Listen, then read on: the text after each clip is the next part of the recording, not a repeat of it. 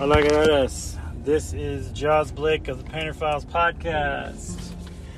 This is kind of a middle episode. We haven't quite started season three, so I'm kind of just saying my things and doing my stuff, and I just wanted to kind of give you a, a heads up on my mind space.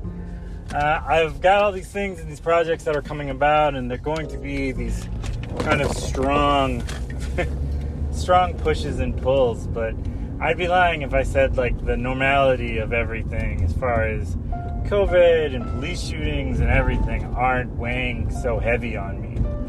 Because they are, like, in all honesty, I can't. It's so hard to focus right now. There's a terror in the aspect of just trying to understand what's next, what to do like we keep waiting for kind of a, a, settling point. Something where we can we know the temperature and we can kind of sit on it and regulate. And I, I don't really see myself finding that right now. I'm i feel a little jumbled. I feel a little thrown out. It's the uh it's the uh having to walk around a chair before you're allowed to sit down on it type of thing. And your legs are so tired that's how I feel. I just feel tired. I'm trying to just keep myself positive and meditate and take vitamins and do all these things. I think mental health is kind of one of those things that a lot of times we put we put aside and we should really like take better care of ourselves. There's just this there's this negative connotation in my culture where, you know, to admit you have a problem is to be weak we, we have to we have to get rid of that. That's not that's not helping us as a people. It's not helping anyone as a people, but it's definitely not helping us as a people. We we gently just kind of we we work ourselves ragged. We we do this 40 hour work week that really is more like a 50 60 hour work week. And you know, we're not really getting ahead from it. Maybe it's a generational thing, but the old ways of getting things done don't really seem to accomplish anything anymore. Like you have a box in which you're allowed to keep your things and fall asleep and not feel like you're in danger. But that's really it. And like, there's, there's got to be more than that. I was telling Alec last night, I was like, I want to go on vacation. I want to like travel and see things and do stuff. But there's Corona, and then there's all the shootings and killings that are happening to unarmed people of color and like I don't feel safe being other places right now. It's just odd. It like physically hurts to think about how if if someone thinks I'm driving too fast or they feel like I've got too many things going on or whatever, they pull me over and then I'm dead. And it's so weird because like I explain this to people when I talk to them about it and like there are definitely certain segments of all of the people that I know who say, yeah, but I mean, it's partially because of like social media, is why you see these things, and that's why everybody knows about it. And I'm like, that's not really how my people have communicated violence that way, though. Like, newspapers, the reason we knew about all these other things was not because of MySpace or Facebook or any of these things. Like, we knew about Rodney King because it was a big deal.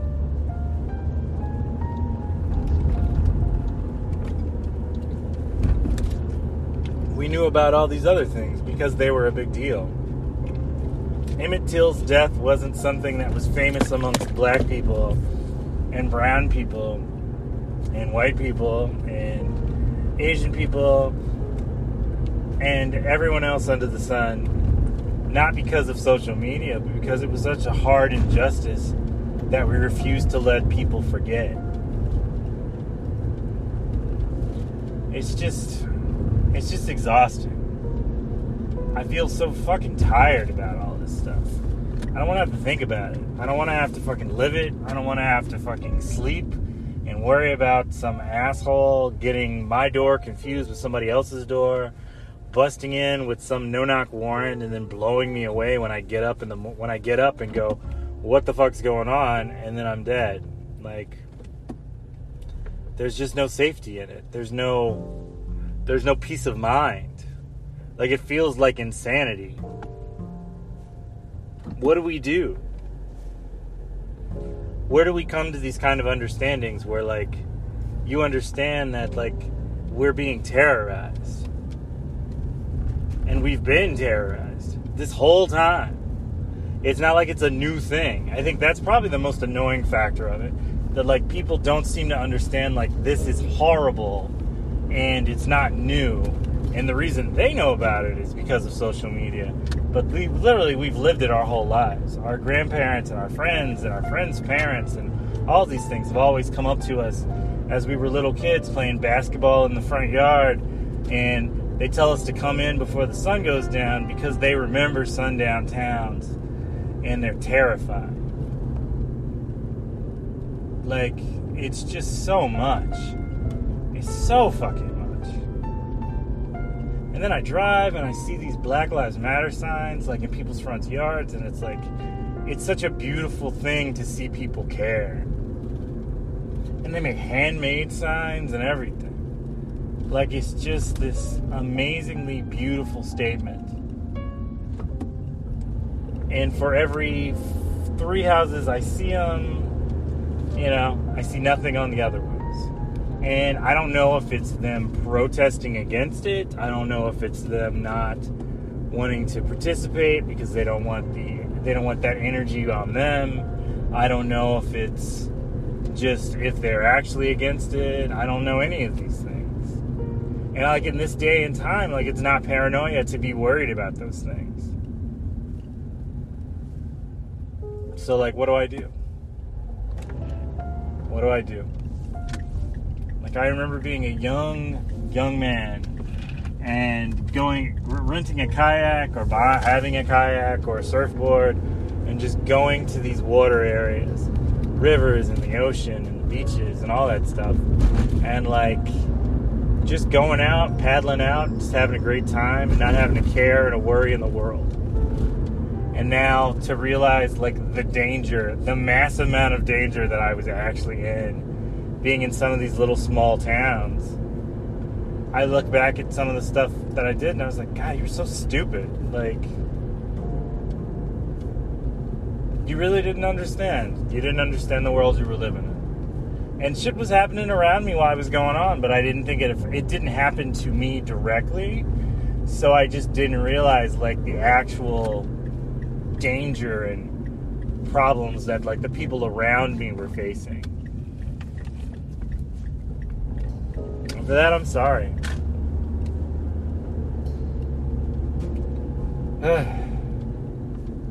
okay. So I've talked about my worries. Now I guess I have to talk about my solutions. If there are solutions. I don't know. My suggestion for most people is just listen.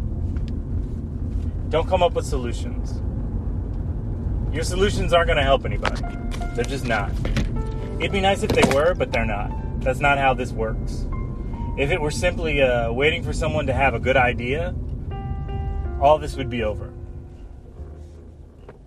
Because ultimately, like the ideas are amazing, but the implement the the implementation of them is probably more the factor that really comes into play because you're not actually doing anything. Like it's cool to come up with a bunch of ideas and sat out a bunch of things and say these things, but like ultimately you're not going out and then making it happen. You're not making sure that these people get elected, that these that these these things stop, that uh, when someone gets pulled over, that you stop and then sit beside the road and wait until they are able to then get up and go to make sure they don't die. Like this is what it's really probably going to take. It's going to take people to actively like be a part of the situation, to make themselves to stand up for a stranger and be like, I can't let this person die because their life means more than my being early, being 10 minutes early to get froyo. I don't know if people still eat froyo. But um these are the things like we have to we have to actively be a part of the solutions now. We can no longer accept the factor that we expect other people to step up and be something. Because It's, it's not going to happen that way. We have to be the inspiration we wish to see in the world. And that's so scary. Because you may die, or you may get hurt, or you may get arrested.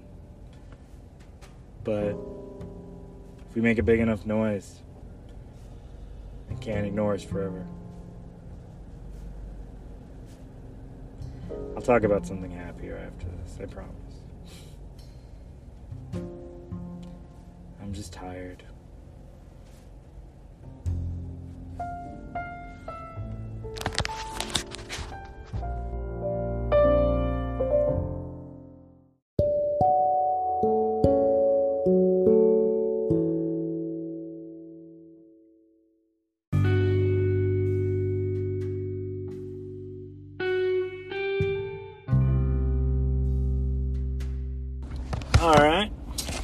Now that I have started season three in such a special and dynamic way, I will start talking about stuff else that I that I actually really really love. Um, ever since I was a little boy, I've loved pickles.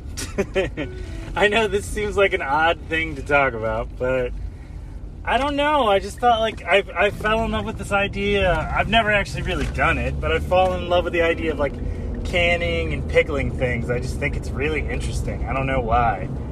I just do. But I, have always loved pickles for some reason. And so, like, and it's like specific type of pickles. It's like the pickle jars that you get. I think it might be the jars too, honestly. Because they're like pasta jars too. Um, that's why Tina calls us a, a murder of, of people because, you know, we're all crows collecting things in shiny glass and jars and all that stuff. But um, yeah, my favorite ones are like the ones where you have like coriander in the bottom and like some garlic, maybe, maybe even like a hot pepper or something that's like in the bottom of them. Like I don't know what that is. It's just really, really fascinating and beautiful to me. Like I've I've done paintings of them in like the rarest of occasions. I don't do it often because it always feels like a Sweet Home Alabama type of kitchen painting and like I'm not really that type of artist but I just I love I love like paintings of jars and like and of like pickles and stuff like that. I don't know why. It's just an interesting weird little thing I do. And occasionally you've seen I've done pictures of pickles. I've drawn little little cartoons of pickles with like my crowns and my eyes and stuff. I don't know, it's just this like little joy it sparks it sparks this little bit of happiness that just kind of twitches inside of me. And it just i don't know it just makes me happy. It makes me really happy. When i talk about it like i've got a huge goofy smile on my face right now as i'm driving to work. It's just they're just great. I don't know. And i've had bad pickles. I've had all that stuff. I still prefer them. I still prefer bad pickles. It's a weird thing like somebody told me years ago they were like yeah you know there's some people like they really love sour taste and some people really love sweet. And i'm like i kind of love both. I don't know why. I'm, I'm mostly a spicy a spicy person though. That may just be because of the caribbean and latin america but i just love spicy i love spicy. If it could be like spicy and like a common a combo other flavor man that's the real that's that's the real stuff right there and, you know, especially in this weather, like it's always good to kind of eat stuff that has a little bit of salt in it because you just absorb water a little better. Which is kind of the point. Like, it's so hard to not be dehydrated when it's like 95 degrees outside. And then the shop, the shop is like a fucking greenhouse because it's got these thin ass crap windows. So all the heat just builds up in our bays while we're working and repairing things. And that's just nuts. That's crazy by itself, by the way. Um, to give you a heads up on that, so there are over 200 bikes that we're working on right now at work. It is crazy full of bikes in there. And like we're doing repairs like 5, 10, 15 a day. I'm doing like 5 or 10. I don't know what the other guys are doing. Um, but we're doing all these repairs. It's not really helping. Like we're still two to three weeks, almost a month out on repairs. From the minute somebody drops them off, they just gotta wait. They all hate it, but it's this weird thing. We've been talking about it recently, actually. We have a lot of philosophical questions, which is funny because I don't think people expect like a bunch of gearheads who turn wrenches for a living to really be philosophers in some way. And don't get me wrong, some people are fucking stupid, but they're still kind of chauvinist dumbasses. But the younger guys, the younger guys are are really kind of blossoming in their in their their thought process. Like these kids are so much more like aware and sensitive and understanding than I ever was at their age groups. Like I was just trying to get laid. I got to be honest. Relate, drink, not work. Uh, the idea of a time when I could go into a job, get paid to not do anything, fantastic. now I'm like, ah, oh, I got to work to get money. And it's like, ugh. A part of me died. My childhood died. That's what it was. No, um, yeah, so it's just packed in there. And I keep taking all these photos, which I love that you guys love the photos I take of these of these these like just cluttered junky images. but it's just yeah, it's just nice. And we get all these tools and we work on all these funky little things. 10, 12, 15,000 dollar bikes, which yes, that is ridiculous. But, you know, it's what people want. So, who am I to stop them? They pay their bills. As long as check clears, you know, I got no judgment on them for it. But, uh, yeah. And I have no interest in painting bikes. I just never have. Um, but yeah, pickles. I love pickles. That's the whole story.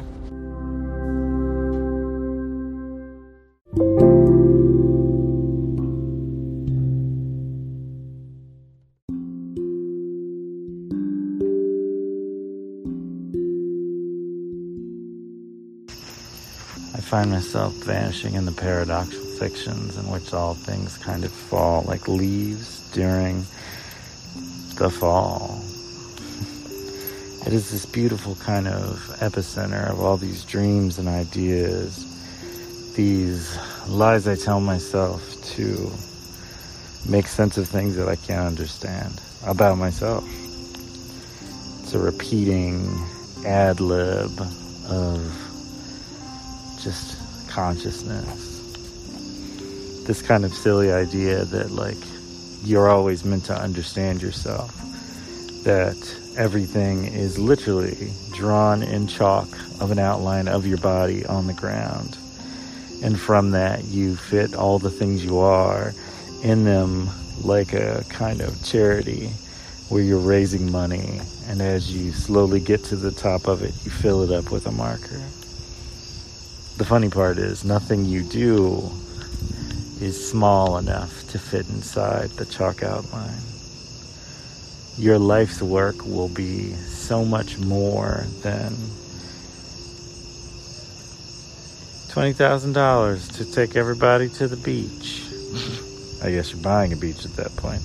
Um, those things are just kind of the ways that they are. Like it's this weird kind of thing where you tell yourself, I will be this thing. I will go this route. I will see these places. I will do all these things. And once I do, I'm going to be so happy.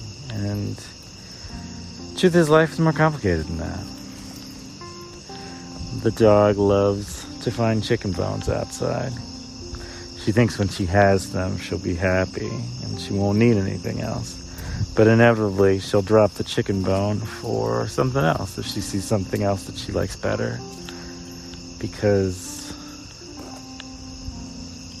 the things we want aren't always necessarily the, the physical things we want, aren't always necessarily the things that we completely want, or we want more than just right now.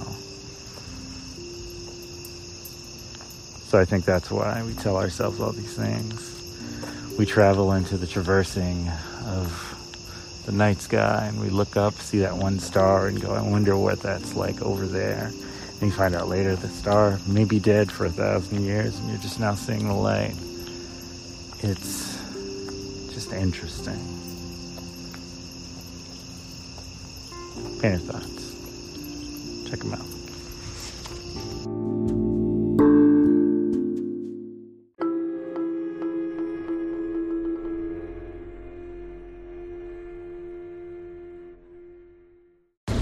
So I'm in a hurricane or a tornado storm of some sort.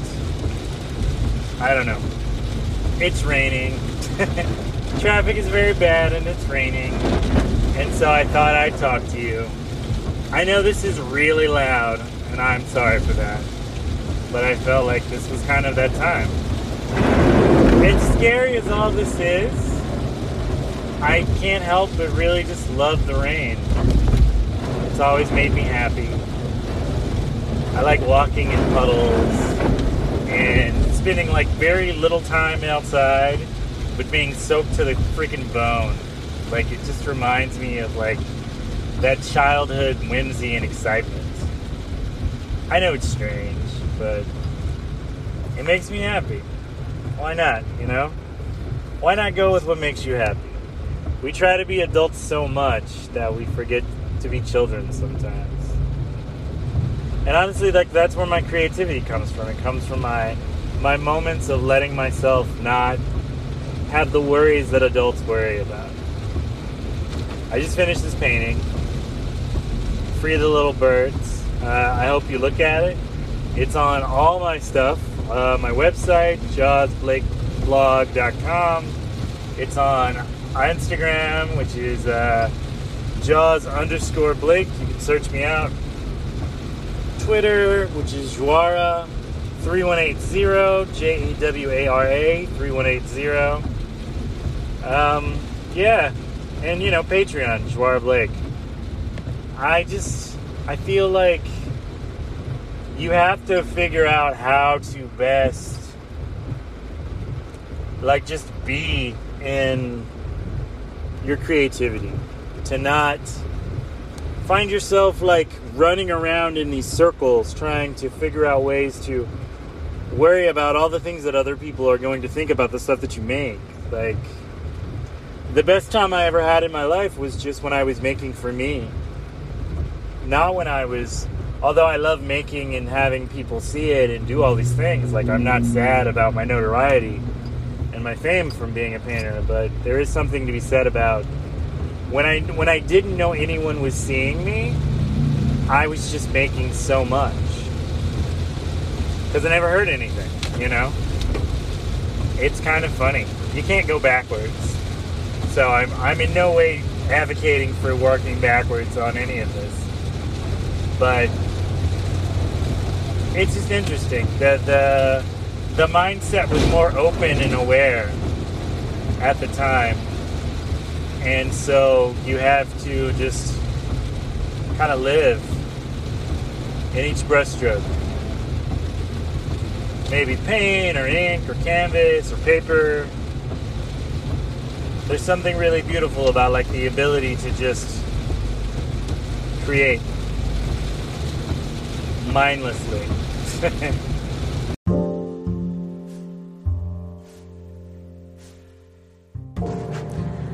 So I've been listening to this podcast episode over and over and over again. I'm washing clothes right now in my laundry room, so if you hear a noise, that's what it is.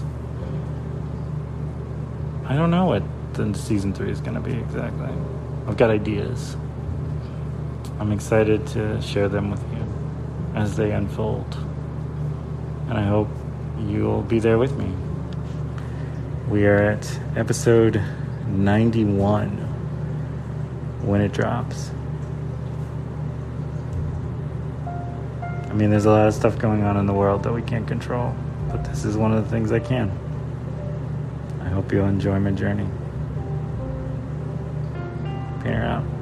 Ciao.